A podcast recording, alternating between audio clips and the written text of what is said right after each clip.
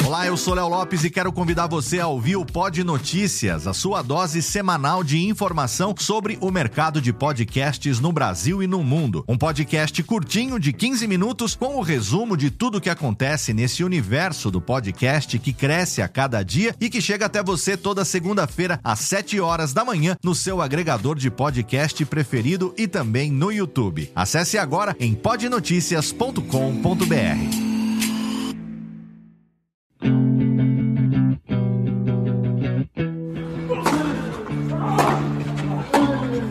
Começa agora o Backhand na Paralela, o podcast sobre tênis que vai além das quadras. Apresentação de Jeff Paiva e comentários de Ariane Ferreira. Ready? Salve galera da Bolinha Amarela, eu sou o Jeff Paiva chegando com a nova edição do podcast Backhand na Paralela. Vamos falar de muita coisa que aconteceu no início da temporada de Saibro e para isso, e feliz da vida com os resultados dessa primeira semana, dessa primeira quinzena, vem Ariane Ferreira. Salve galera, bora falar de tênis do barro, quer dizer, no Saibro. o pó de tijolo tá comendo solto na temporada europeia. Já tivemos dois torneios nessas, nesses 15 dias que a gente tá desde a última edição, com Monte Carlo e Barcelona.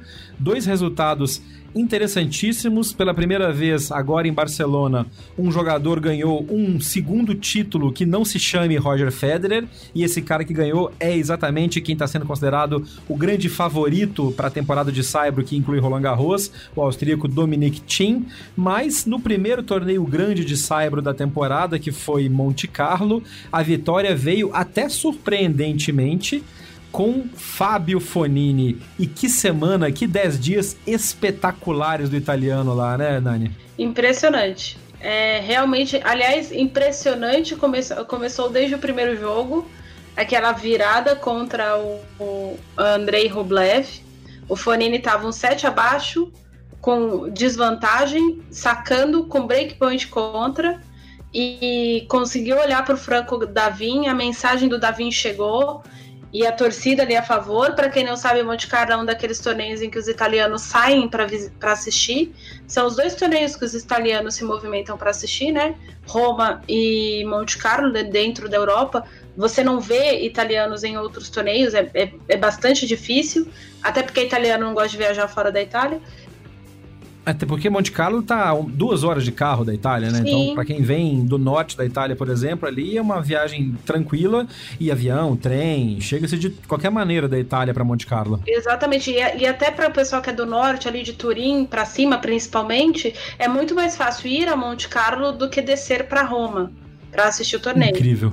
Então, enfim, é, é essa coisa da proximidade europeia. E aí o Fonini empurrado pela torcida, tanto que fez o discurso de campeão em italiano, uh, foi longe. Jogou, de, aliás, ele foi o melhor jogador do torneio mesmo, mereceu. É, tem aquele, aquelas vitórias que comentam assim, ah, é porque fulano caiu no início, então não, não enfrentou. Ah, porque ciclano saiu doente e o cara que veio furando a chave não enfrentou ninguém é, muito importante, ninguém muito forte. Não, o Fonini teve que passar por pedreiras, como você comentou agora. Ele quase saiu na primeira rodada e na segunda também ele teve bem mal. É, e depois foi talento puro. E não é só as vitórias em si, o placar, o que ele fez. O tênis que o Fonini estava jogando, eu, eu coloquei no post desse episódio alguns dos highlights que a Tênis TV fez da campanha do Fonini.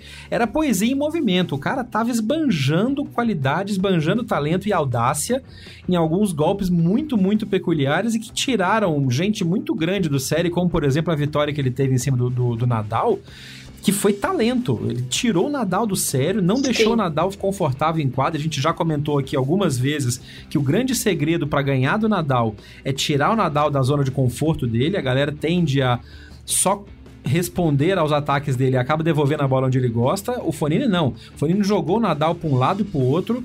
O Nadal até depois comentou, falou que foi o pior jogo de cyber dele em alguns anos, mas isso não importa. Foi porque o Fonini não deixou o cara entrar em quadra.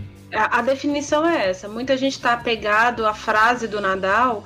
A, a gente vai falar daqui a pouco de Barcelona. O Nadal aceitou muito melhor a derrota de Barcelona que de Monte Carlo.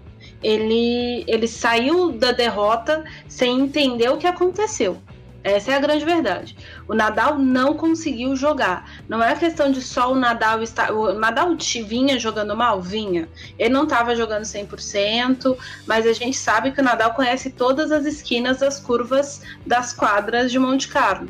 Ele simplesmente não conseguiu se impor em momento nenhum diante do Fonini. E detalhe: o Fonini abriu a porta várias vezes para o Nadal. Várias vezes. E o Nadal não conseguiu fechar a porta em momento nenhum. Então, enfim, é aquela história, ganhou quem jogou melhor. O Fonini, o Fonini infinitamente. Essa coisa dos golpes mesmo, quem assistiu, uh, não principal, assim, o, o Fonini fez uma coisa que é muito difícil a gente ver alguém fazer contra o Nadal, que é botar o Nadal para chegar na rede, é meter passada, é, é dar na paralela com o cara inteiro na rede e a bola passar é, é, sacar no corpo do Nadal. As pessoas não, os caras não sacam no corpo do Nadal, principalmente no Saibro, porque o Nadal tá muito longe para devolver quando ele tá no Saibro. Ele dá vários passos para trás, mesmo o sacador sendo Fonini, que não é um, um, dos mais exímios sacadores do circuito. O Fonini, mesmo Nadal longe, o Fonini sacou no corpo do Nadal. O, o Fonini soube explorar tanto o que o Nadal não vinha fazendo bem no torneio, como o que o Nadal faz muito bem. Ele jogou, como, como diria o outro, ele apostou na loucura dele mesmo, e foi assim que ele ganhou o torneio. Isso fala muito da confiança que o Fonini tava na, na, na temporada, e vem, acho que vem um pouco até do, do da força que ele adquiriu depois de ter recuperado a primeira, a primeira rodada, porque ele quase perdeu o jogo contra o Rublev. É, é importante. Até porque, assim, o Fanini, por exemplo, veio para América do Sul e saiu daqui com três derrotas empacotadas. Né? Ele perdeu em Córdoba. Sem direito é, a choro. Três derrotas acachapantes. Sim, no Rio Open em Buenos Aires, então, foi, foi um negócio assim horroroso. Tanto que a gente até comentou na época, o Fonini estava pleiteando, pediu um convite para a organização de São Paulo. Ele viu que a situação dele não estava boa, ele viu que o pé. Aliás, ele jogou Monte Carlo com o pé sem estar 100%. No jogo contra o Nadal mesmo, ele pediu para enfaixarem o pé dele. Ele tá com problema no tornozelo, pelo jeito é, é recuperação só e fisioterapia. Que, aliás, um parênteses, uma das melhores cenas do ano do Fonini, ele que produz milhões de cenas espetaculares, é ele brigando com o câmera quando o câmera chega para filmar melhor o atendimento no pé dele e ele dá um esporro, manda o câmera embora, imediatamente a transmissão corta para a câmera aranha que tá pendurada em cima dele e mostra exatamente tudo que ele não queria mostrar. O Fábio, é, é, o Fanini tem uns traumas de cinegrafistas em Monte Carlo, porque teve um ano que ele tava jogando contra o Djokovic, olha eu fazendo um adendo, acho que foi 2013, e ele tava com bolhas na mão. E aí o médico da TP desceu e era um médico italiano, ah, salvo engano. E ele começou a, a, brincar com o médico, dizendo: Ah, você é o amor da minha vida, nossa, como você é sexy. E, e ele tava falando essas coisas enquanto o cara tava fazendo o, a, o, os curativos na mão dele. E ele tava simplesmente tirando o saco, ele tava nervoso, ele tava perdendo o jogo, ele tava errando tudo. E o cara lá, Fábio, tá doendo, Fábio, não sei o quê. Ele, ai, como você é carinhoso comigo. E isso repercutiu. E ele fica. O Fanino já tem aquela relação boa com a imprensa, né? Então, porque o cinegrafista tava em cima. Eu lembro que eu dei uma. Eu, eu ri muito o tempo todo durante o, o, os três minutos ali, porque ele brincou com o médico e daí ele ficou em silêncio. Daí pouco ele falava, nossa, como a sua mão é suave. Fanino é uma figuraça. Uma é, e assim, ele tava. E era visível que ele tava tirando sarro do cara, mas tentando, sei lá, tirar o nervoso que tava Sim, dentro claro. dele e tal. Só que o câmera em cima pegou tudo.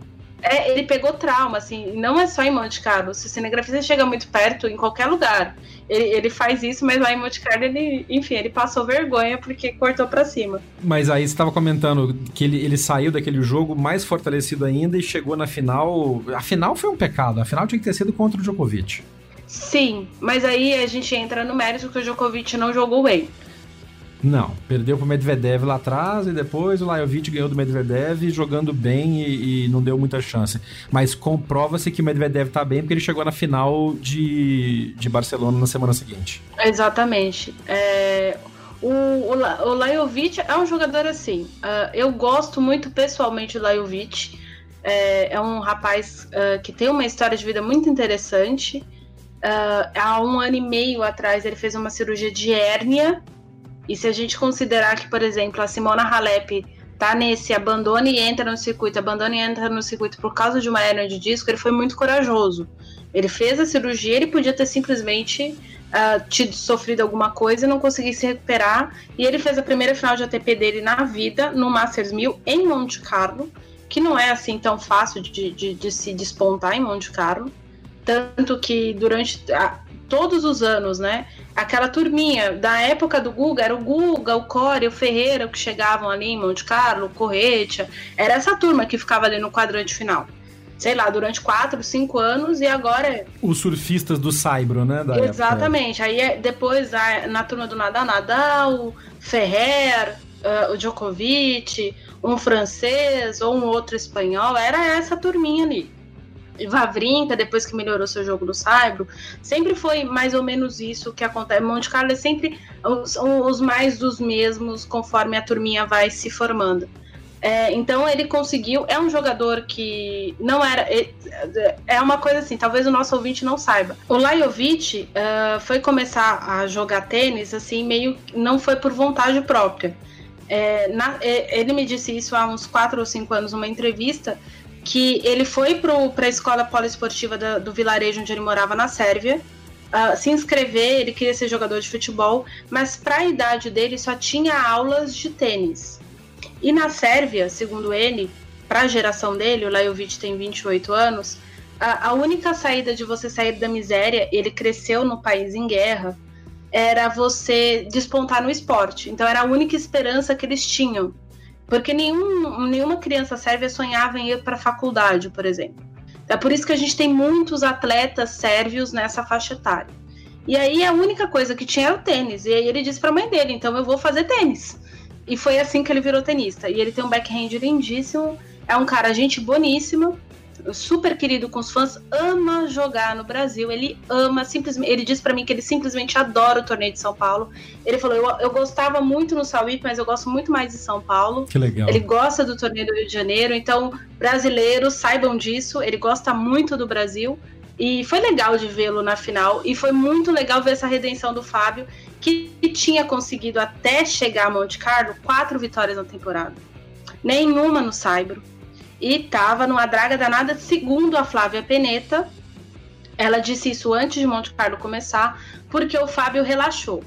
Né? A gente já falou naquele episódio, relembrando das, das dos recordes e a, os melhores do ano que a gente fez uh, do podcast, que ano passado foi a melhor temporada da carreira do Fábio. E o Fábio, segundo a Peneta, ele chegou num momento assim, que estava jogando tão bem, tão bem, que ele confiou demais ele perdeu partidas bestas e a confiança foi pro saco.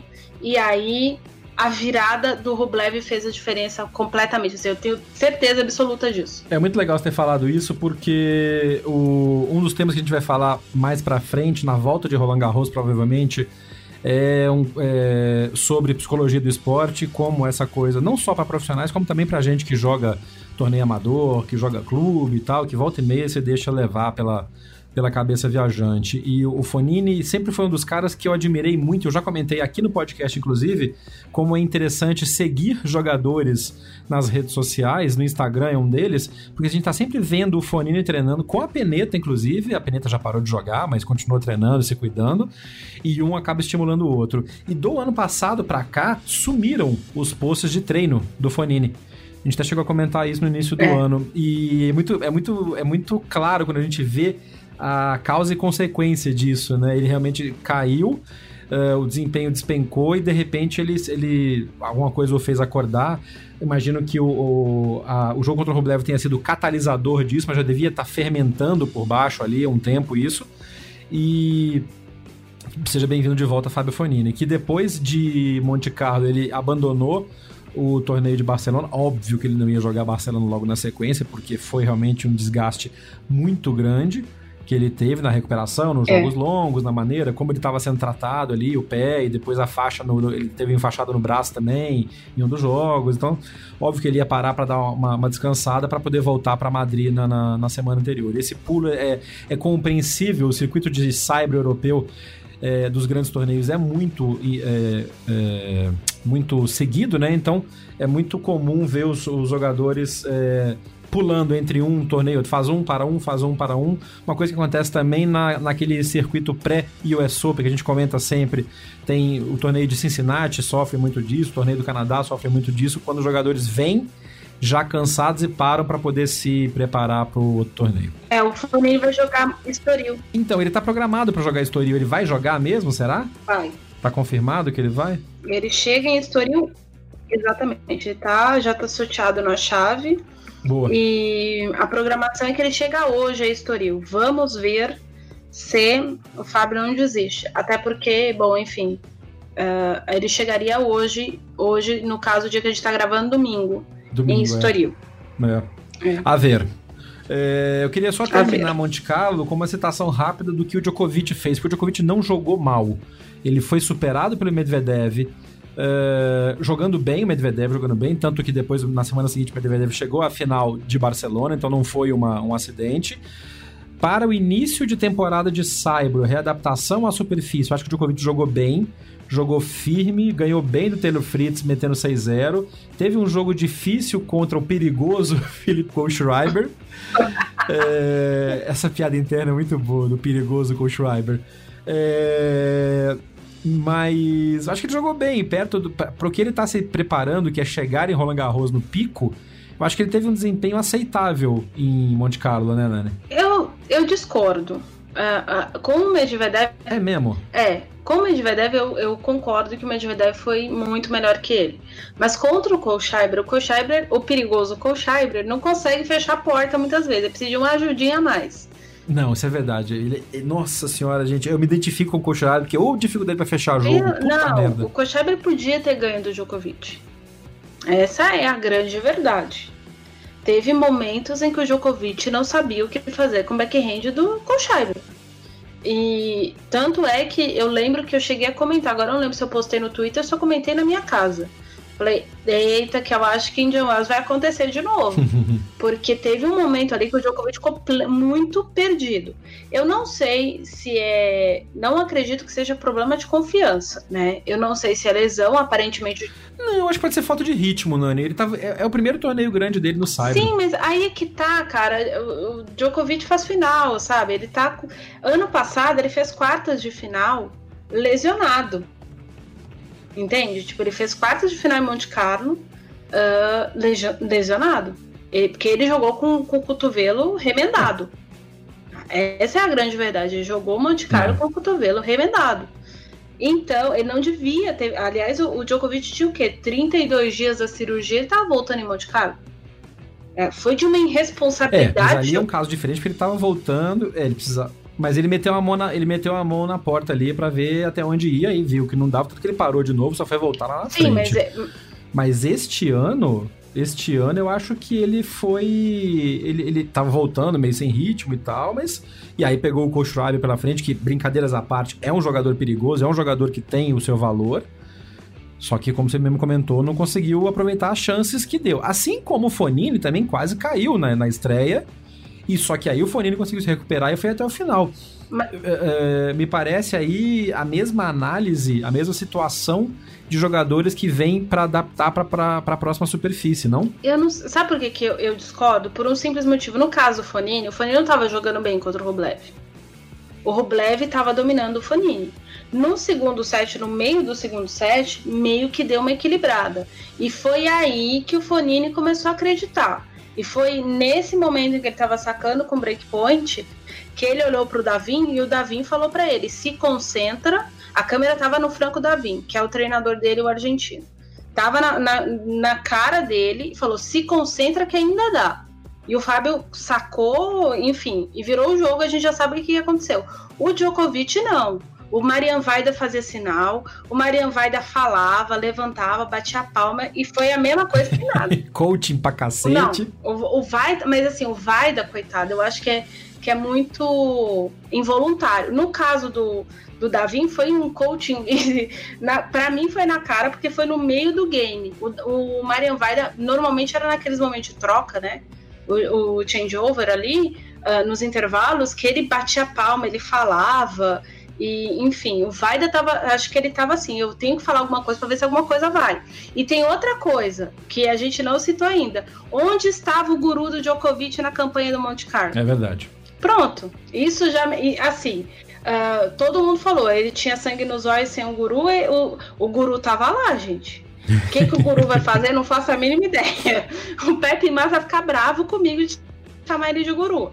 Mas assim, a gente já contou a história que ele é treinador de tênis, ele foi jogador de tênis e tal, mas ele é uma pessoa de uma filosofia alternativa da vida dele. É guru, é guru, é abraçador de árvore, paz e amor. Exatamente. Então tem, tem, tem, tem várias coisas, assim, que, que eu não sei, eu, eu senti o Djokovic estranho. Uh, o Medvedev tá jogando bem? Tá. O Medvedev mereceu ganhar? Mereceu. É, não, claro. Sem tirar o mérito do que o Medvedev fez, com certeza. Mas, uh, no caso, assim, o Djokovic não precisava nem ter enfrentado o Medvedev. Entendeu? Por pouco ele não caiu antes. É. É verdade. Ele tá se guardando pra Roland Garros, beleza, ótimo para ele, mas assim, tá, esqui... tá estranho, gente. Se a gente for apostar Roland Garros considerando essas duas semanas, eu não aposto no Djokovic. Eu aposto mais no Nadal do que no Djokovic. É, bom, a nossa aposta, as apostas para Roland Garros, inclusive, vão ser tema interessantes de, de posts, de, de podcasts e de posts nas nossas redes sociais no decorrer do período. Eu tenho uma opinião que a Nani já falou que é abusada, mas. É é... Mas assim, foi mais um campeão diferente na temporada. Fechou Monte Carlo 2019, vinha com todo mundo ganhando só um título e só Roger Federer tinha conseguido faturar dois títulos na temporada até esta semana em que a gente está gravando o podcast, que foi, a, foi o dia da final de Barcelona, em que Dominique Thiem mais uma vez emerge na temporada de Saibro como o grande favorito que não se chama nem Federer, nem Nadal, nem Vavrinka, nem Djokovic. E aí tem que se reconhecer, o menino tá jogando demais também. Assim como o, o Foninho jogou demais na semana passada, o que Dominique Tim jogou esta semana foi uma coisa assustadora. Ele pegou, fez, fez o que ele precisava fazer, o backhand dele parece que ele pegou os melhores os melhores momentos de cada um dos, dos grandes batedores de, de esquerda do circuito atual. E assim, ele incorporou, fez um mix do que o Vavrinka faz, do que o Gasquet faz na postura. Ele não tá errando um backhand, tá uma coisa maravilhosa. Tá lindo de ver. O que eu acho, aliás, o que eu senti, eu já tinha sentido isso em John Wells. E aí Ma Miami ficou meio confuso. A gente, eu, obviamente, a gente não sentiu isso no Rio. Ele estava machucado, ou lesionado, doente. Até agora eu não entendi o que aconteceu com o Dominique. É a influência do Nicolás Massu. Tá bem na cara, né? Nossa, o Massu é assim, a postura. Uh, o, o Tim já venceu o, o Nadal outras três vezes no Saibro. Mas a postura do Tim diante do Nadal que é outra. O que aconteceu, por exemplo, o Tim, em vários momentos, ele não fez como o Fanini. O Tim, em vários momentos, deixou o Nadal jogar, em vários momentos, ele se fez ficar controlado. Mas o fato da. Eu não sei nem se é o espírito ou se é a técnica do, do Massu. Ele tá impetuoso. Uh, o Massu sempre foi um jogador impetuoso, sempre teve muita habilidade, mas muitas das vitórias do Massu vinham pelo fato dele tacar o foda-se. Perdoem-me pelo termo.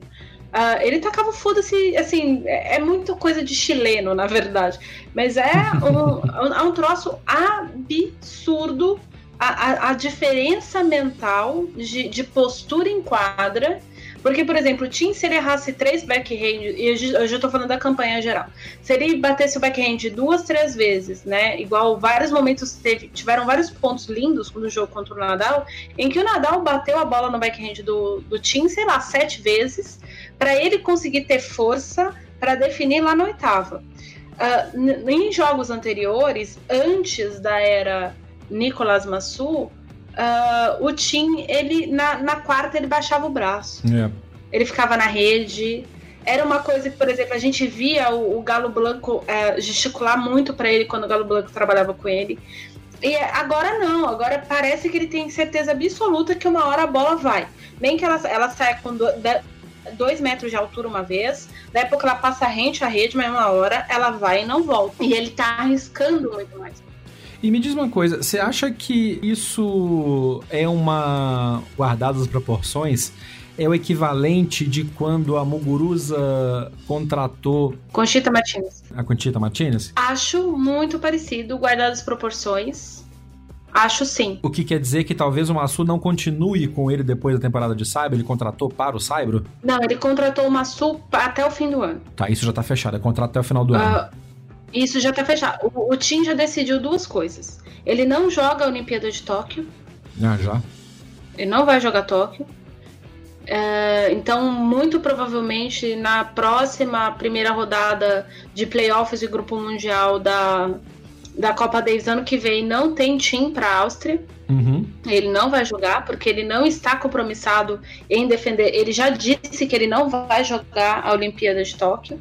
Ele vai usar o período da Olimpíada de Tóquio para descansar para a temporada no piso rápido. Ele já definiu isso, já está definido agora. O Massu fica até o fim do ano e no fim do ano eles sentam para discutir por quê? Porque a prioridade do Massu é a Copa Davis com o Chile. Então cada um dos dois tem uma prioridade diferente, né? Mas uh, eu acho que foi muito pontual. Eu não sei o que que fez o time pensar em contratar o Massu porque o Massu nunca tinha trabalhado com um jogador do circuito como treinador, uh, do jeito que ele está fazendo com o Dominique, mas o Massu não vai viajar a todos os torneios. Ele vai ficar para a temporada de Saibro e provavelmente não fica na temporada de grama.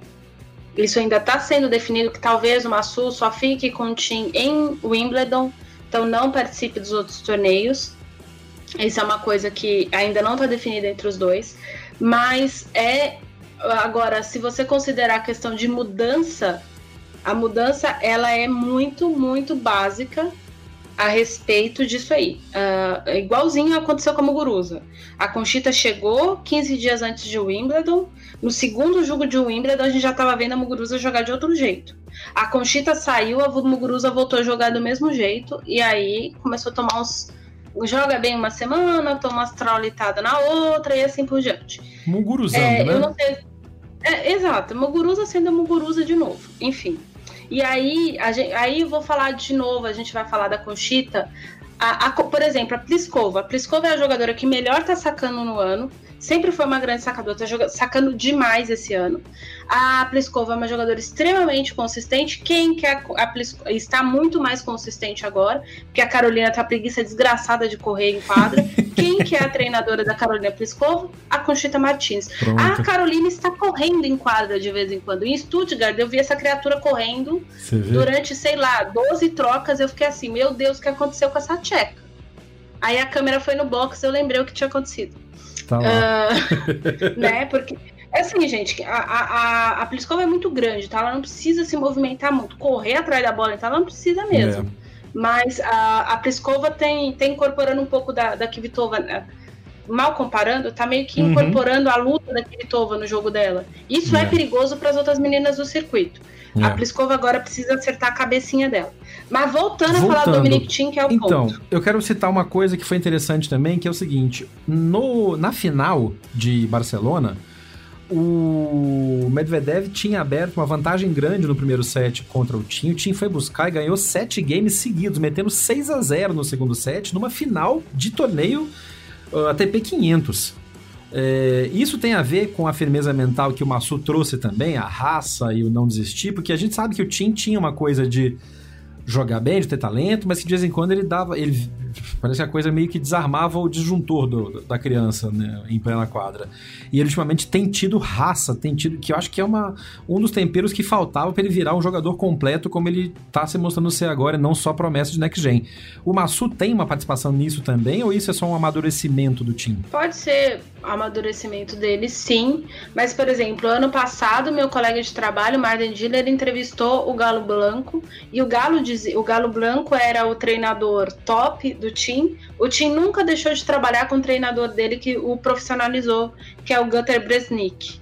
É, o Galo é, Blanco. Ele tem muita. Ele tem uma. Ele tem uma, uma uma lealdade muito grande, né, com, com ele, assim, meio comparado com o que o Guga tinha com o Larry, só que faltou, de repente, o Guga pegar um cara a mais para somar o Larry, que é o que o Tim tá fazendo agora. Exatamente. Inclusive, o Tim fez isso a pedido do Bresnik, segundo o Galo Blanco. E aí, na época, o, é, Galo dizia exatamente que até porque eu, aí eu vou entrar no outro mérito, que daqui a pouco eu, eu completo esse comentário. O, o Galo dizia, o, o, Dominique ele tem que entender que, que ele pode dar uma a mais. Alguma coisa acontece e aí a gente está trabalhando com psicólogo e não sei o quê, e aquela, aquela coisa que o, o treinador começa a falar e não revela muito, mas o Galo Blanco já via isso como um defeito e uma coisa a ser modificada. O Galo conseguiu ir melhorando isso nele, é, mas o, o, Galo Blanco tem um jeitão mais paternal de trabalhar, como o Bresnik. E aí eu acho que ficou, ficaram três pais, né? Porque o pai do Dominique é muito presente. Então a, a, a chegada do Massu é, é uma injeção de adrenalina no sangue do rapaz também, sabe? Acho que necessária, né? Exatamente, porque porque o Massu, o Massu é, ele é estouradão, ele, ele, ele fala gritando, ele, ele tem essa raça que todo mundo que viu o Massu jogar tem. Então o Massu é doido, ele estoura, ele grita, ele incentiva. Uh, um dos treinos que ele fez na, em Buenos Aires com o Tim, ele gritava com ele: "O que que foi? Você vai ficar batendo isso aí? Eu vou devolver tudo para você." Eu tô com quase 50 anos, joga bola, joga. E assim, é uma das coisas mais engraçadas que eu vi na minha vida. Porque, por exemplo, eu vi uma vez um treino do, do João Suete treinando o Belucci. O João tem backhand de uma mão. E o Belucci, e ele tava, ele tava treinando, acho que o Tomás ia enfrentar o Albert Ramos. Ele teve uma hora que o, o, o Sweat pegou e falou pro Tomás assim: você tem que dar mais alto e tal, mas era o tipo de coisa que, por exemplo, a gente raramente vê um treinador tirar o sarro do jogador ou falar para ele: você tá fazendo tudo errado. Uh, me, eu, eu sou um velho tô te devolvendo a bola. O Massu não, era, era o segundo ou terceiro treino dele com o Tim. Ele falou, e ele falando pro menino, para quem tiver curiosidade, é, é, procurem a, Amalfi Tênis, é o nome do, do jornalista, ele que publicou esse vídeo. O, é Pablo Amalfitano. Boa. Amalfi Tênis é o usuário dele nas redes sociais. Agora eu não lembro se ele publicou isso no Twitter, se foi no Stories, se foi no Instagram. Eu, eu, eu de verdade não lembro, mas era um vídeo ridículo. O Massu falava para ele: Ah, eu tenho quase 50 anos, eu tô te devolvendo tudo, bate, bate com força, bate alto e não sei o quê. E, e, isso é muito engraçado, assim. E, e o Massu falando de perder a paciência mesmo. E o Massu dando sem dó nele dando sem dó no Dominic Então eu falei assim, olha, dá, se isso é um treino, e até então a gente não sabia que era um treino já de parceria, né? O pessoal tava só desconfiado. É, a gente tinha aquela dúvida, inclusive, até teve um, um na época a gente falou no, no episódio em, daquela semana no podcast que talvez tivesse alguma coisa, e aí gente, agora eu já posso falar. Naquela semana já se sabia que o Massu tinha, era furo, que o Massu tinha assinado com o Tim, e até o pessoal do seu próprio site, pro site pro qual a Nani escreve, né, Nani? Tava com essa informação e vocês estavam trabalhando na apuração e confirmação disso, né? É, eu, a gente teve a informação por cima, assim, que o Massu tava vindo pro Rio, e aí a gente faz uns contatinhos que a gente descobre. Tá, na hora que a gente gravou, eu parei a apuração pra, com uma pessoa próxima ao Massu. Depois eu acabei conversando com o próprio Nicolas Massu antes de confirmar, mas uh, eu, a gente parou a apuração para gravar o podcast e aí de madrugada eu consegui conversar com o Massu e, e, e aí consegui saber que era. Mas aí ele falou: olha, por favor, não divulga, porque a equipe dele vai divulgar amanhã de manhã. E aí, você, enfim. Mas é, é, legal, é legal botar esses bastidores, porque a Nani tá sempre em cima da notícia. É, eu, já, eu, já, achei o post com o vídeo do treino do Massu com o Tim em Buenos Aires e tá também linkado no post deste episódio para vocês verem o Massu dando na bola e fazendo o Tim correr atrás dela. Para terminar a, a, essa, essa abordagem de Monte Carlo, de Barcelona, perdão, é, acho que vale citar o que o Nadal falou depois da derrota para o Tim, em comparação com o que ele falou depois da derrota para o Fonini em Monte Carlo. Ele jogou melhor, está se sentindo melhor. Claramente o Nadal está com problemas. Ele, tá, ele jogou muito mal em alguns dos jogos nos dois torneios, mas em Barcelona ficou preocupante a ponto de se achar que talvez ele não passasse mais à frente. É, mas na derrota em si para o Tim, o Nadal foi muito claro e falou inclusive a frase dele é que o Tim não deixou ele jogar. O Tim estava sacando muito bem e o, uhum. e o Nadal não estava conseguindo machucar o jogo do Tim no saque dele. Então a frase do, do Nadal é: ele já partia em vantagem no, no saque de serviço, no game de serviço dele, enquanto que eu não conseguia fazer o meu saque trabalhar a meu favor. E era muito claro como o Tim, não só contra o Nadal também, mas é, eu tava reparando isso, o Tim tava transformando a devolução em um golpe de ataque, em que ele dominava o ponto no saque do Nadal, que é uma das coisas raras diferente do que o Fonini fez contra o Nadal, em que nada dava certo e, e o Fonini tirava o Nadal da zona de conforto, o Tim não, ele respondia na, na, no backhand, no que seria o forehand do canhoto do, do Nadal, mas a força da devolução e a, a, a qualidade dos golpes do, do, do Tim contra o Nadal é que tiraram o Nadal do jogo. Porque o Nadal tinha também condição de, de, de jogar, foi um jogo de igual para igual, em que o Nadal poderia ter ganho. Mas neste jogo especificamente, o Tim venceu o Nadal. Você concorda com essa análise, Sim. Nani? Concordo. E na hora que a gente estava falando do, do Dominique, da entrada do Massu, duas coisas me vieram à cabeça, eu acabei emendando com outras coisas e, e não acabou não fazendo. O Massu também tem muito do que a Amelie Morresmu fez com o Murray. Boa. E aí, que, o que eu notei nessa campanha de Barcelona, e eu não tinha notado no Team nem em Indian Wells, essa coisa da devolução, que é um, um jogo muito característico do Andy Murray.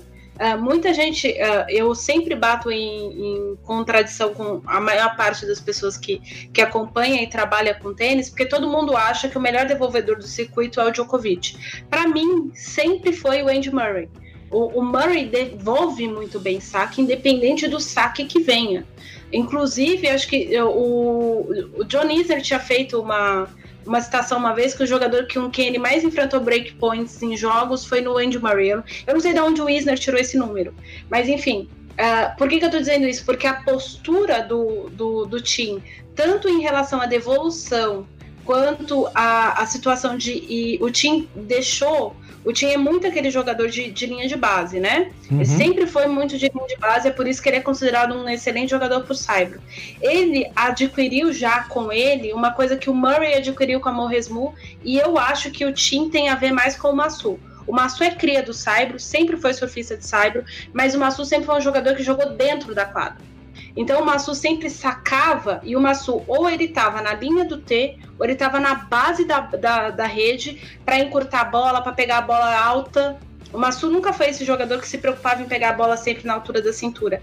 E o Tim tá tendo esse tipo de postura dentro de quadra também. Então ele tem sacado e entrado em quadra. Ele tem sacado, em vez de dar um passo para trás, ele dá sempre um passo à frente na linha de base. Uhum. Então ele tá, ele tá jogando dentro da quadra dentro do Saibro e na hora de devolver, ele tá fazendo, ele, ele tem buscado uma devolução que o Murray sempre fazia, que é aquela devolução com os joelhos flexionados. O Murray tem um backhand de duas mãos, então a do Murray sai realmente mais rápida. Mas o Tim não. Ele sempre flexi ele tava flexionando, principalmente para saque aberto. Ele dava uma flexionada no joelho e devolvia a bola. Do jeito que dava. Com uma plástica e... maravilhosa, porque parecia que era um golpe que ia meio improvisado e não, ele estava claramente fazendo aquilo já treinado. Exatamente. Então, isso é, é muito. Uh, eu até brinquei com um colega meu de trabalho, mas eu falei, cara, o Massu tá dando os toques de Amelie Morresmu no jogo do, do time, porque você vê um, um, um, Quem viu a Amelie jogar, tem algumas coisas que a Amelie fazia em quadra. A Amelie foi uma excelente jogadora de cyber. É, que o time tá colocando em quadra. Tem hora que dá certo, tem hora que não dá certo. É. Uh, e aí é, é, muito assim, eu acho que é muito dedo do Massu. E a outra coisa que eu lembrei e que vai de encontro com isso é a, o fato de treinadores paisões. Assim. O Bresnik é um paisão, e aí na hora do cara dar o gap, o, treina, o treinado por ele não dar o gap, foi o caso do Gubis. Uhum. Então eu só queria fazer essa. Ah, bom é, ponto, bom ponto. O, o, o, cara precisa, o cara precisa na hora de dar o ah, cheguei no top 10, agora eu vou ganhar um Grand Slam. O cara para na semifinal. Não dá para ficar bonzinho. Aí, aí, aí não dá para ser o paizão. Tem que ser o cara que puxa ele para frente. Que é um mix que o Nadal mesmo conseguiu fazer quando ele trouxe o Moyá para a equipe, né? Isso. E aliás, falando em Moyá, eu ia te perguntar uma coisa, que foi uma coisa que eu notei que eu não sei se as pessoas notaram ou se eu tô maluca. Uh, o Nadal tinha mudado o saque dele pro Cyber pro saque do Moyá, né? Que é aquele saque chicote... chicoteado. Você reparou que no meio da campanha em Barcelona ele voltou a fazer o saque dele normal? Foi. Foi, voltou. Voltou e me parece ser uma coisa da condição física e da confiança. Não estava funcionando, é o ajuste, voltou para o que era mais confortável para ele, para poder preocupar com outras coisas que não aquilo. E aquilo, e, e acho que isso é uma compartimentalização muito importante que os grandes jogadores conseguem fazer, alguns grandes jogadores conseguem fazer. E vai do técnico também saber até que hora forçar essa adaptação, essa mudança ou não. Beleza, então vamos voltar porque está confortável para fazer, para trabalhar numa coisa mais básica e depois preocupar com esse, com esse detalhe. É. E sim, o Nadal tava puxando.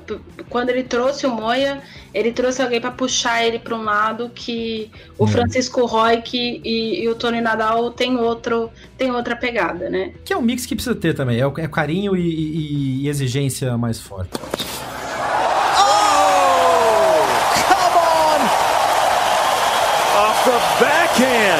Agora, eu queria aproveitar o que a gente estava falando do Massu para puxar para um assunto que a gente comentou durante a semana no Twitter. Eu linkei em alguns posts do, no BH na Paralela no Twitter o nosso episódio do ano passado, que vale a pena citar. Que semanas interessantíssimas para o tênis chileno, hein? Sim os meninos, tudo aquilo que o, o, o Fábio Rios. tudo aquilo que o Fábio Rios comentou na entrevista que você fez com ele no nosso episódio lá atrás, que tá linkado também no episódio, neste episódio para quem quiser relembrar, tá concretizando e o talento do Garim do Jarry por muito pouco não teve uma semifinal chilena em Monte Carlo, hein? Que foi uma pena, né? Ia ser lindo. É uma pena, mas é muito legal ver os meninos subindo e jogando com mais maturidade, com mais seriedade e com uma qualidade de jogo absurda, recuperando alguns, alguns resultados quase adversos e mesmo na adversidade, adversidade mostrando muito talento, né? Exatamente.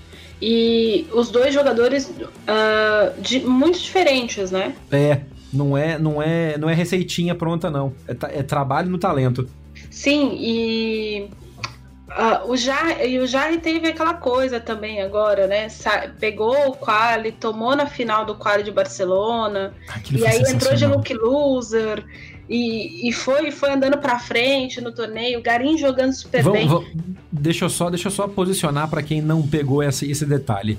O Jarry perdeu na última rodada do quali, e aí tava entre os, os jogadores que podiam ser elegíveis para entrar como look loser. Se alguém desistisse na primeira rodada, chama-se alguém que perdeu na última rodada do quali.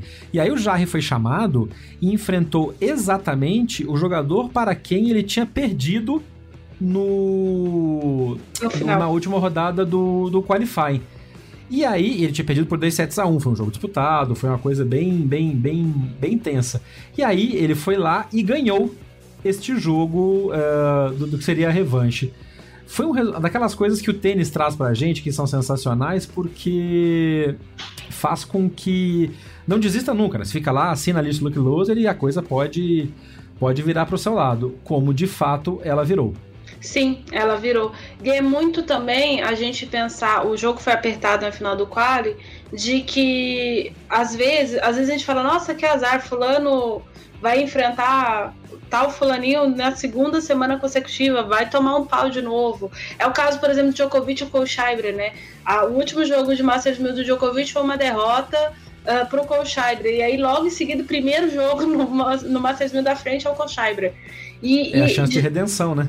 E aí, é uma, além de ser uma chance de redenção, é uma chance de você entender o que você fez errado muito rapidamente e melhorar muito rapidamente. É o tanto a gente vê o, o timing de resposta do cara para um momento difícil. E o é. Jarry tem vindo numa temporada assim, a temporada dele não tá boa, né? É um jogador de muito talento, mas o Jarry não tá conseguindo avançar. Tanto é que assim, ele tinha combinado em janeiro de jogar o ano inteiro ao lado do Máximo Gonzalez. Uh, duplas e o Máximo Gonzalez eh, falou pra gente em São Paulo: olha, eu não vou poder jogar com o Jarry porque o ranking dele em simples caiu tanto que ele vai ter que enfrentar quali até o Wimbledon, pelo menos de qualquer jeito. Ele pode ganhar um ATP que ele vai ter que continuar jogando quali. Então a gente vai. A gente tinha combinado de ser uma dupla e a gente não vai mais ser uma dupla. Pelo menos por enquanto.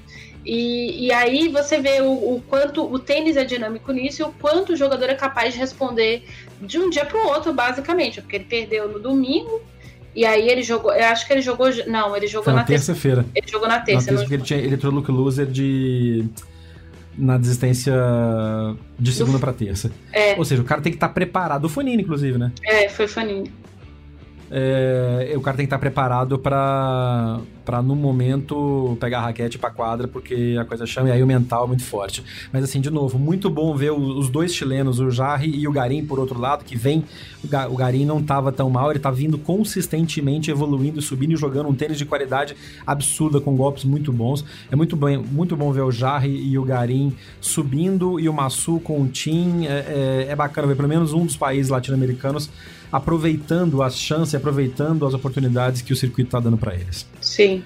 É...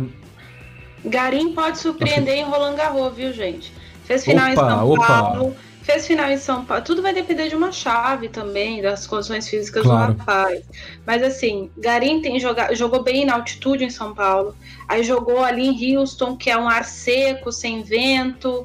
Uh, e aí, dependendo da época, dependendo do jogo, teve um jogo que ele enfrentou que foi muito vento, foi a semifinal em Houston, porque é muito plano, muito aberto ali no Texas. Uh, ele ganhou o torneio, ele jogou bem Monte Carlo, jogou bem Barcelona, que são condições, apesar de ser ambas nível do mar, são condições diferentes. Dependendo de como ele for agora, assim, essas campanhas para frente, o Garim pode chegar muito motivado para Roland Garros. E é um lugar que ele se sente bem. Ele foi lá campeão juvenil em cima do Zverev. E para Roland Garros também é muito cedo a gente falar, mas a gente deve abrir o olho sim com Danil Medvedev. É, tá todo a gente tá meio ah o Tim e o Fonini obviamente os dois ganharam do Nadal e tal mas o Danil Medvedev está jogando bem desde a primeira semana do ano ele é o jogador com mais vitórias no ano. Se o físico não estourar, porque ele tem jogado muito, o Danilo pode correr o risco de dar bastante trabalho, dependendo de como rodar a chave para ele. Ele pediu atendimento na final de Barcelona, no final do primeiro set, tanto que nem voltou uh, de corpo presente, tomou 6-0 no segundo set contra o Tim, mas vem realmente muito consistente, né? E os dois jogadores mais consistentes do ano uh, apesar de uma ou outra derrota estranha, tem sido o Medvedev e o Titipas. Se a gente for considerar o que eles vinham jogando em 2018, o que eles estão apresentando em 2019. É. O Titipas uh, perdeu assim por bobeira dele mesmo pro, pro canadense, mas o Félix Auger-Aliassime, por exemplo, em John Wells. Aí que é teve é uma derrota também que vem vindo em ascensão. Sim, que também a gente deve abrir o olho, mas eu tô na vibe dele. Ele acha que ele ainda não brilha num Grand Slam esse ano e eu tô junto com ele. Eu acho que ele concordo, vai descontar em um outro Masters 1000, uh, ele vai conseguir alguma coisa muito à frente ali. O Chapovalov tá correndo atrás ainda. Enfim, o, o, o G ali acima, acho que a gente vai ver esse menino florescer mesmo em 2020. Uh, é. Agora, o Titipas, uh, qual é o risco se ele não pegar o bonde dele agora, se ele não tiver muito controle mental, é, aí ele vai perder. O problema do Titipas é o externo, né? É o extra quadra, é o, a festa que ele faz em torno dele mesmo. Ah, quem sabe se, é ele, se ele realmente começar a namorar a Osaka, com o tanto de histórias que eles estão trocando, quem sabe ela não, ela não dá uma segurada nele. Eu ah, tomara. É, eu também, gente. Acho, acho ótimo que os jovens sejam felizes. Eu chipo fortemente Osaka. Como é que seria o nome do casal, gente? Seria interessante. Que Tsitsipas e Osaka pra combinar. Sosaka? Stefone? Stefone, né? Stephanie Naomi. É, nossa, Jesus.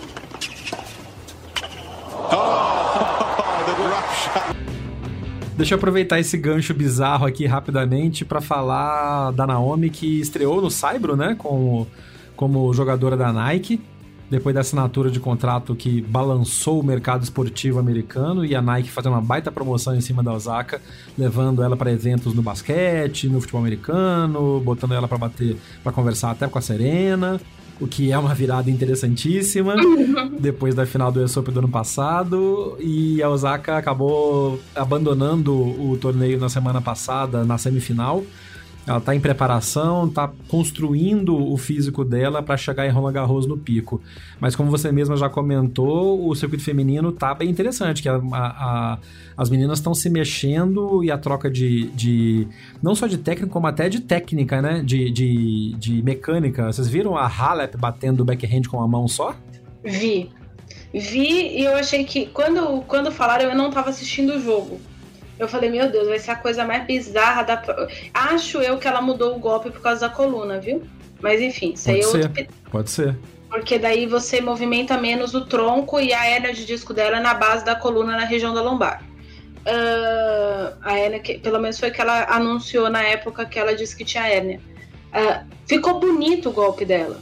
Ainda Nossa, ficou lindo, tá? A, a- a plástica tá sensacional. Ainda precisa ref- refinar um pouco mais, mas ela tá batendo com uma confiança, com os braços abertos, tá uma coisa meio Vavrinca, meio Federer na mecânica. e, o- não na e ela tá, eficácia. e, e, o- e ela tá batendo com os pés invertidos, né? Com os pés trocados, os pés cruzados. É. O backhand de uma mão, não, ele pede que você cruze o pé e faça É. a, a postura fechada que a gente chama, com o pé direito à frente, ajoelhando, pra fazer uma- a mecânica. E ela tá fazendo essa transição bem de uma maneira bem interessante já. Sim, a- a- o que ela tá precisando, além de, obviamente, calibrar um pouco a mira, é, é calibrar a força. O backhand dela com duas mãos ainda é bem mais forte, mas aí é outra história. E, e as meninas, tem menina mudando o saque também. Eu reparei duas coisas. O namoro da Svitolina tá fazendo ótimo pra ela porque ela começou a entrar mais em quadra. E a Svitolina foi número um do mundo no juvenil, assim, ela era infinitamente superior às demais. E ela tinha um jogo de rede muito interessante.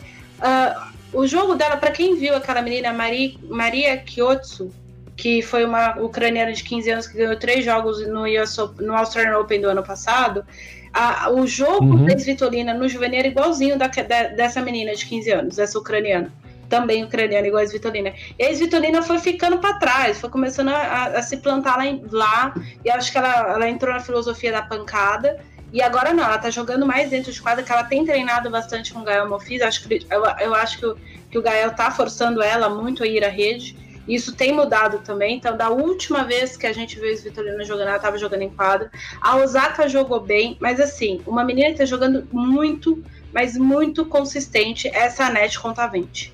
Eu tava, eu tava só esperando a sua deixa pra falar disso. Fez a final de Stuttgart agora, perdeu pra Kvitova, mas jogando bem, mas fez uma semana espetacular a Contaveit. Sim, e chegou na final com a desistência da Osaka lesionada. A Osaka não chegou a entrar em quadra, mas ela teria ganhado da Osaka, viu? Olha. Acho que sim, viu? A Osaka tava jogando bem, mas a Osaka tava. Pro Saibro, o jogo da Osaka ainda é muito errático. É, mas a própria Osaka falou que a própria Osaka falou que ela tá se adequando ao Saibro agora, né? É uma transição mais difícil pra ela do que para outras jogadoras que já estão mais acostumadas. Sim, pra ela é bastante difícil. Ah, acho que dessas jogadoras tops que, que tem grandes resultados em piso rápido, a única que se adapta super rápido é a Kvitova. O resto todo mundo tem dificuldade. Serena tem dificuldade, todo mundo tem dificuldade. A Zarenka jogou super bem, Stuttgart tem muita dificuldade de fazer transição pro Cyber. A, a Zarenka, na hora que ela lembra que ela tá no Cyber, o Roland Garros já acabou. é, mas todo ano é assim, gente. Eu posso falar, ah, mas a, a, a, a, a, a Zarenka já teve grandes, já teve grandes resultados, mas assim. Né? A única top que conseguiu adaptar bem o jogo dela pro Cyber foi a Sharapova, depois daquela daquela imersão que ela fez na academia do Ferreiro há muitos anos atrás. Mas aí a Sharapova é outro assunto, que a Sharapova não tá nem jogando, Né? coitada, tá lesionada de novo. Mas as meninas estão jogando super. Kiki Bertens também fez. Esse ano, não é uma coisa muito Tá. normal, mas esse ano ela fez bem a transição. Ano passado ela não fez bem a transição pro Saibro, não.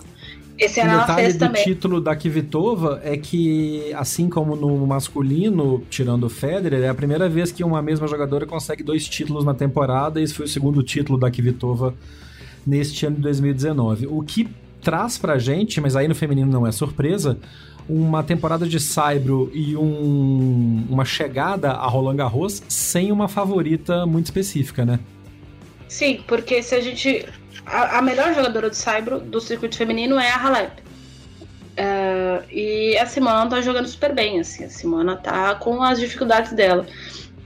Tá mudando o golpe, enfim. Não sei se vai dar tempo dela chegar em Roland Garros.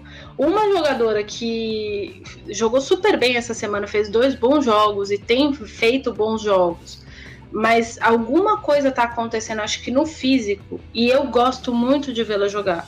E acho que ela pode dar trabalho em Roland Garros é a Anastácia Sevastova. E ela deu uma, ela deu uma, uma baixada, né? Nesse... É, ela deu uma baixada de ritmo, ela ganhou da Ostapenko esse, essa semana, num jogo bem interessante.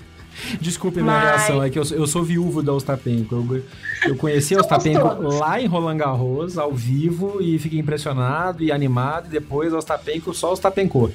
É, mas, mas a, a, a Helena tá melhorando, a Helena tá como diz o outro, a Helena tá tendo umas dificuldades físicas e, e a questão mental e não sei o que, enfim.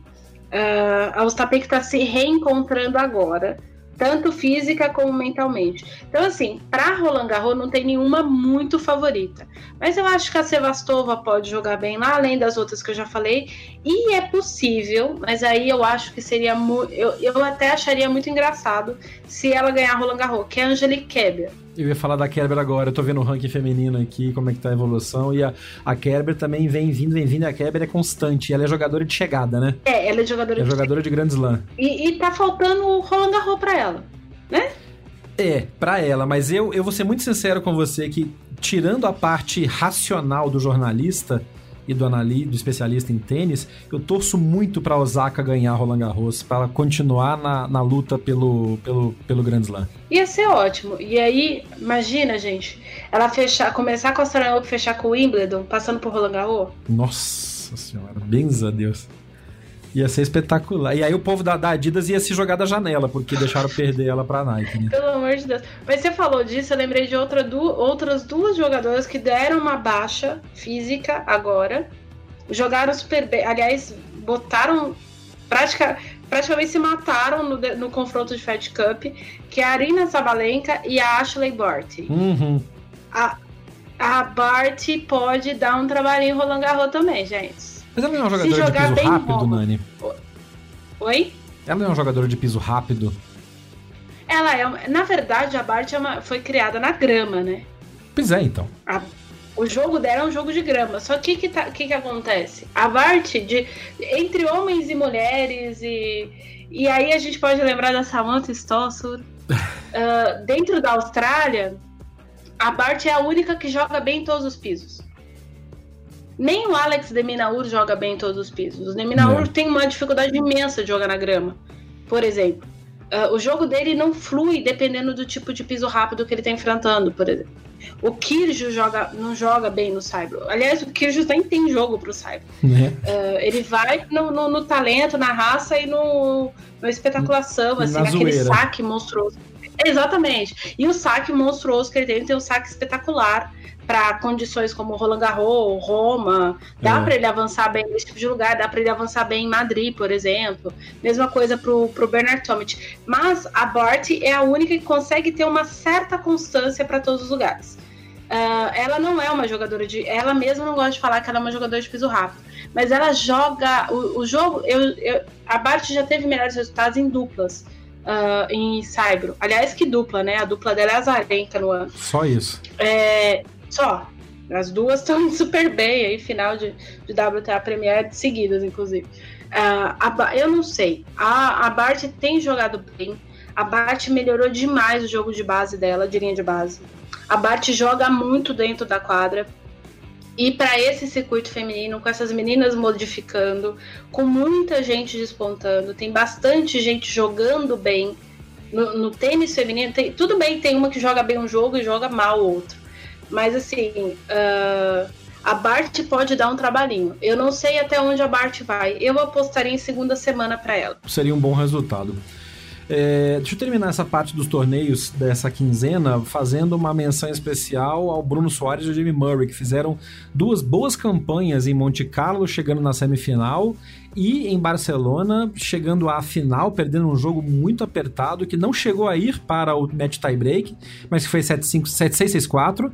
É, Bruno e James chegam muito, muito bem para a temporada de Saibro pra, e para a preparação para os Masters 1000 e para Roland Garros. Chegam.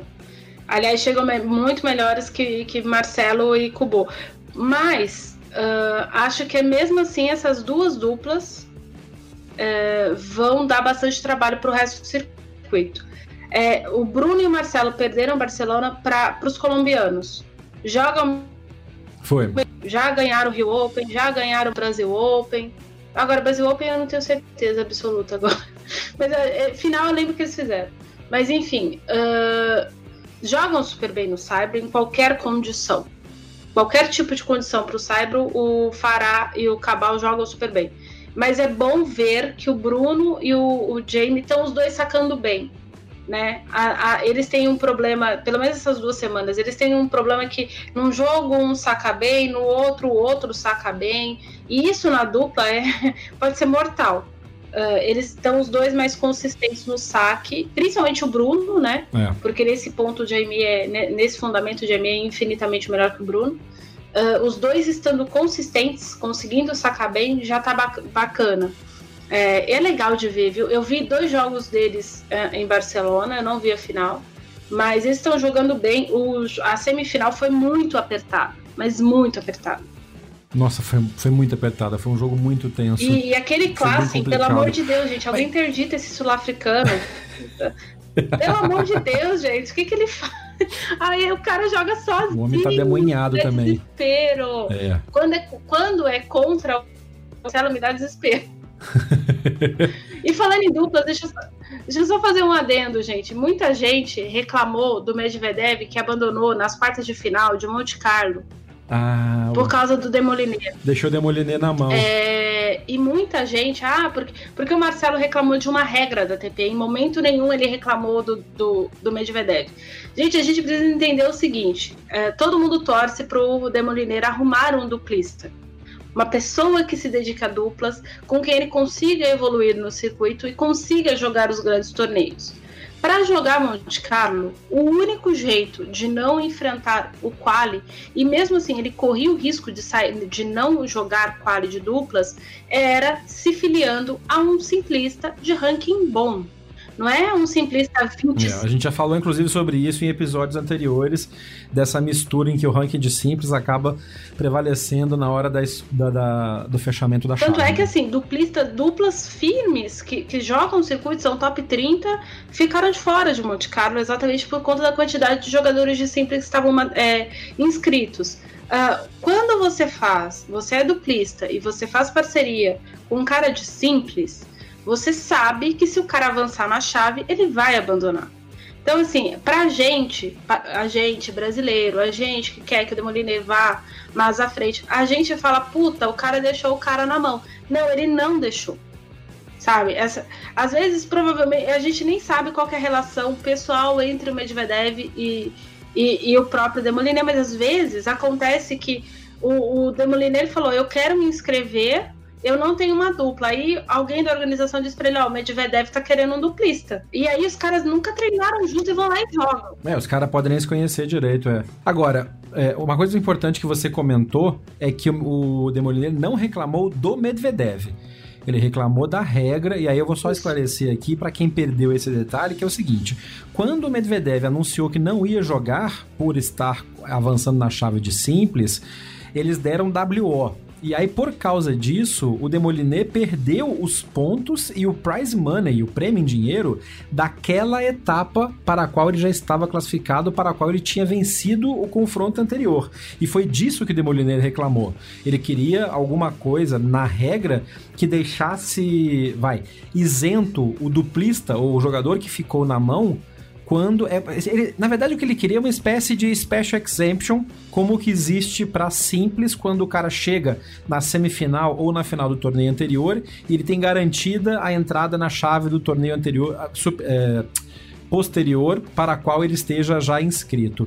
O que o Demoliner estava reclamando é alguma coisa nesse estilo de que ele falar o seguinte: beleza, Demoliner, você que é duplista e que não desistiu da chave, ou a sua dupla desistiu por estar indo bem, na outra chave, por isso ele fez uma escolha, tá aqui os seus pontos para o qual você tinha classificado e que você não pôde jogar por falha ou por escolha do seu adversário e não algo que você especificamente fez. É um ponto a ser debatido, é um ponto que talvez valha a pena inserir na regra para até continuar estimulando os duplistas e os simplistas a fazerem essas parcerias extemporâneas em, em torneios específicos, né? Exatamente, até porque é um atrativo a mais. Às vezes, pro cara de simples, a gente já falou isso. Tem gente que usa simples para ganhar ritmo. A gente acabou de citar. A gente acabou de citar que o Djokovic estava sem ritmo é, em Monte Carlo. Uh, o Djokovic jogou duplas com Fonini e Indian Wells é. com o intuito de ter, de ter ritmo. Na verdade, eles avançaram mais em simples, em duplas, do que em simples. Mas, do que em simples, uh, Choconini. Enfim, mas a, a, muitas vezes só para ganhar um jogo ou, ou, ou, enfrentar um. Porque assim, gente, o jogo de duplas é outra dinâmica. Para quem não tá habituado a assistir, é outra dinâmica. E dá para o jogador de simples. Uh, o fato dele tomar decisões muito mais rápido, dele jogar em pontos que ele não joga em simples. E aí, essas diferenças que a gente citou do Fonini, do Tim em cima do Nadal, esse tipo de coisa você treina ou muito você se mata de treinar, ou você também adquire jogando duplas. E aí, o que a, é, o que a TP. Antigamente a TP queria tornar duplas uma, um único produto. Agora me parece que o discurso mudou. Então, se o discurso mudou, vão facilitar a vida, tanto para duplistas, né? Tem muitos duplistas bons que não tem dupla. Mas aí, aí as pessoas vão falar assim, tá, mas aí o Demoliner agora tá sem dupla, será que tem um monte de gente que não tem dupla? Sim. Porque muitas vezes os duplistas, principalmente o jogador que é, decide jogar duplas, ele tem características muito parecidas. Vocês lembram que há dois episódios nós falamos do Wesley Kuff, que foi até a final de Miami com o Titipas? O Wesley hum. tem o uhum. mesmo jogo do Demoliner. Então é, não tem como verdade. jogarem juntos. A gente diz que o, o, a gente já disse aqui mais de uma vez por que, que Marcelo e Kubo dão certo e por que, que Bruno e Jaime dão certo. São jogadores diferentes. E por isso que Marcelo e Bruno não jogam mais juntos. Exatamente, porque eles são muito parecidos. Tanto que se você for assistir eles jogando Copa deles, eles estão os dois na, na borda da, da rede ali e o fundo desguardado é. ou o contrário, entende? Então, é, é, é, essa é a coisa. E se a ATP quer que o produto seja mais atrativo para um dia transformar num produto individual, a ATP precisa meter gente de simples ali. Mudar a regra seria primeiro mais honesto com o jogador, Qualquer um, com os dois. Porque vamos supor que o Demoliner se machuque, Deus o livre guarde, mas vamos supor que o Demoliner fale, ah, eu tô com uma dor aqui na coxa, o Medvedev eu não vou jogar. Mas Medvedev também não ia ganhar a premiação. É verdade. E, pro, e a premiação de, de, de duplas, querer, mesmo para o jogador de simples, ela faz diferença. Ela faz diferença no planejamento. Na, se o cara, se o cara vai, faz uma campanha boa em duplas, ele consegue pagar um hotel melhor num torneio que para ele é importante simples. E aí, se você paga um hotel melhor, você come melhor, você dorme melhor, você joga melhor. Tudo vira, tudo vira, eh, vai, vai potencializando. E é por isso que o Demoliner ficou tão chateado, porque essa diferença de uma rodada para outra na premiação faz diferença principalmente para ele, que tem uma estrutura menor, que tem que batalhar para poder ir pros torneios, que tem que estar disponível para poder assinar a lista de dupla. Então, realmente, para ele foi ficou meio, meio chato ter perdido não por algo que ele fez, por culpa dele. É, a programação para essa semana que começa agora, para o mês de maio, começa com dois torneios menores, que são o BMW Open em Munique e o Estoril Open, aí em Portugal, onde a, a Ariane está, dois torneios ATP 250. Teremos, teremos talvez novidades do Estoril Open vindas diretamente lá do Estoril com a Ariane Ferreira, não é mesmo, Nani? É, vamos lá, estamos com planos de, mas deixa eu avisar o ouvinte, se a gente estiver de lá, a gente vai mandar novidades para vocês nas redes sociais do podcast, então fiquem ligados. Arroba BH na Paralela, no Instagram e no Twitter e BH na Paralela, é, facebook.com.br BH na Paralela, se a gente tiver alguma coisa lá para já mostrar o clima do torneio para vocês. Mas eu vou deixar claro que, gente, eu sou uma aluna de mestrado e eu sou uma jornalista com outras coisas para fazer. Então, a gente está lutando porque pelo menos um ou dois dias, com certeza, eu estarei em Estoril. E aí a gente quer trazer algumas coisas diferentes do torneio para vocês e aí, fiquem ligados, assinem o nosso feed para saber o que, é que a gente vai trazer. É isso aí. É, e, obviamente, é, a gente está falando isso porque o, o, BH na Paralela é o podcast que vai muito além das quadras. Então, a ideia é realmente, quando a gente tem essas chances, oportunidades, é mostrar algo a mais do que só o quanto foi o jogo, quanto foi a coisa. Então, a Nani está em Portugal e, em conseguindo alguns conteúdos interessantes de lá, a gente vai colocar nas redes sociais e num episódio futuro do podcast. É, no feminino a gente tem também o calendário, o calendário rodando e as expectativas. Interessante a diferença que tem o calendário feminino para o masculino, porque a gira, a gira asiática, digamos assim, continua existindo muito forte na WTA, né, Nani? Nessa semana que teve Munique, teve também o torneio de Kunming, Kunming, em que a final foi toda chinesa. A Zhang perdeu para Zeng. e a coisa tá rolando solta. Torneio lá. Uh, a, torneios na China, nessa região, Aí eu vou contar um bastidor para vocês. Tô, tô, ainda apurando essa informação. Mas o que acontece é o seguinte: a Federação Chinesa, não sei se vocês sabem, mas homem é prioridade lá no, na China. Ah, vá. Tanto é que, enfim. Não vamos entrar no mérito agora, não vou explicar as questões sociais da China, procurei no Google, tá, gente? Mas enfim, o que acontece é o seguinte: a China já percebeu que no tênis feminino, no tênis, o tênis esporte, ele funciona muito melhor para as mulheres chinesas do que para os homens chineses. Então, para cada homem que desponta no top 300, eles têm quatro mulheres dentro do top 100. É. E aí eles começaram a falar, gente, chinês é doido. Eles fazem as contas porque a ideia do chinês é dominar o mundo. O chinês é pragmático. Eles são muito pragmáticos. E eu não sei se vocês sabem, mas eu, considerando a, a veia comunista ali do, do, governo, só aquela parte comunista, eles têm o mesmo princípio básico de que o jeito de se impor, e aí entra muito uh, a, a questão do pensamento esportivo olímpico da União Soviética que você demonstra superioridade ao resto do mundo dominando os esportes. Então, o que, a China está fazendo? Se nós dominamos o tênis, o tênis apenas no feminino, de uma forma melhor, o que nós vamos fazer? Investir nisso. Criar condições para que nossas meninas existam. É isso aí. E é por isso que o calendário de janeiro até setembro tem sempre um torneio ou WTA internacional ou que, que é o, o equivalente ao, ao, ATP 250, ou esses AT, o WTA 125, que é como esse torneio que o Jeff estava citando, que é o tipo de torneio que atrai mais asiáticas e australianas e russas. Uhum. Por conta da proximidade geográfica. Então, se tem russas, o torneio tem um nível mais alto. Percebe? Uhum. Chinês, meu filho, não dá ponto sem nó, não. Então a ideia é essa. Uh, a princípio, eu ainda tô apurando isso direitinho uh, é para verificar se, se, a federação uh, vai assumir isso como uma postura. Mas eu não sei se vocês sabem, por exemplo, o torneio de Shenzhen, que tem o ATP de Shenzhen e o WTA de Shenzhen, que acontecem em datas separadas, ele simplesmente acontece porque o Ferreiro pediu permissão para abrir uma filial da academia dele lá.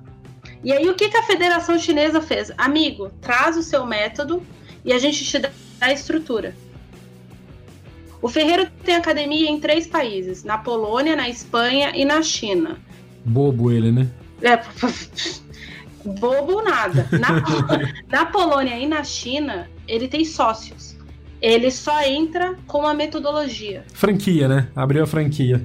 É de quase uma franquia. Ele entra com a metodologia, ele vai lá uma, uma vez por mês, ou ele ou o Antônio vão. Sempre tem isso. Mas por quê? Porque a Federação Chinesa, e aí as bolsas na academia do Ferreiro, lá em Shenzhen, é por isso que entra no, no mérito, são sempre dadas para meninas. As bolsas são para meninas e não para meninos. Uhum.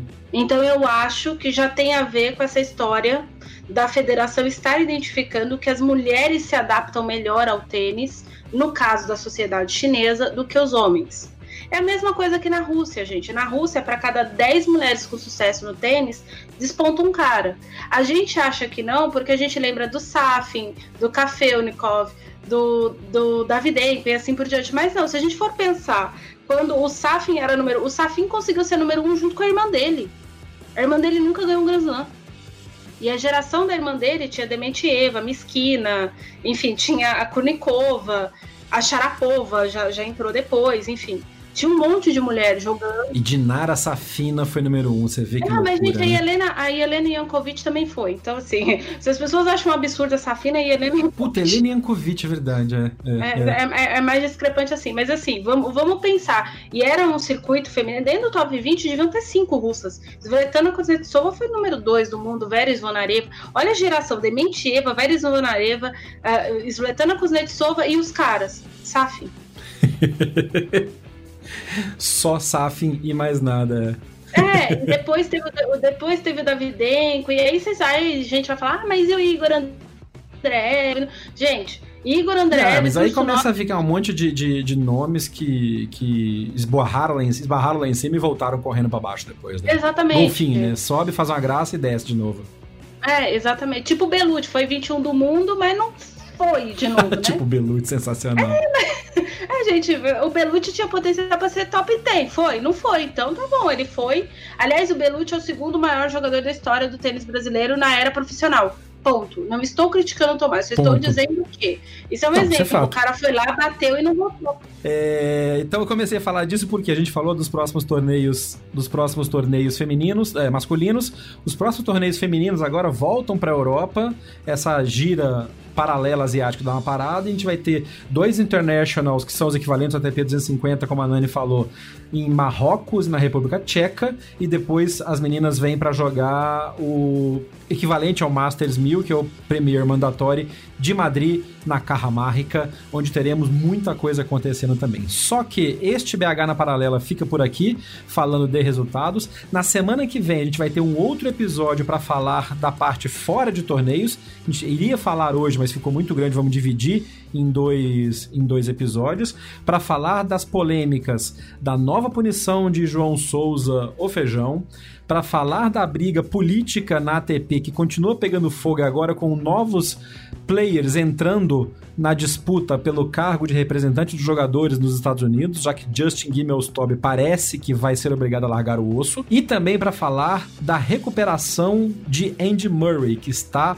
batendo bola, que está batendo bola parado ainda, mas que talvez consiga voltar ou não no seu plano de voltar ao Wimbledon, assim como a recuperação de Juan Martín Del Potro. Esse foi o Backhand na Paralela 014. Fique ligado que semana que vem tem o Backhand na Paralela 015. Um abraço.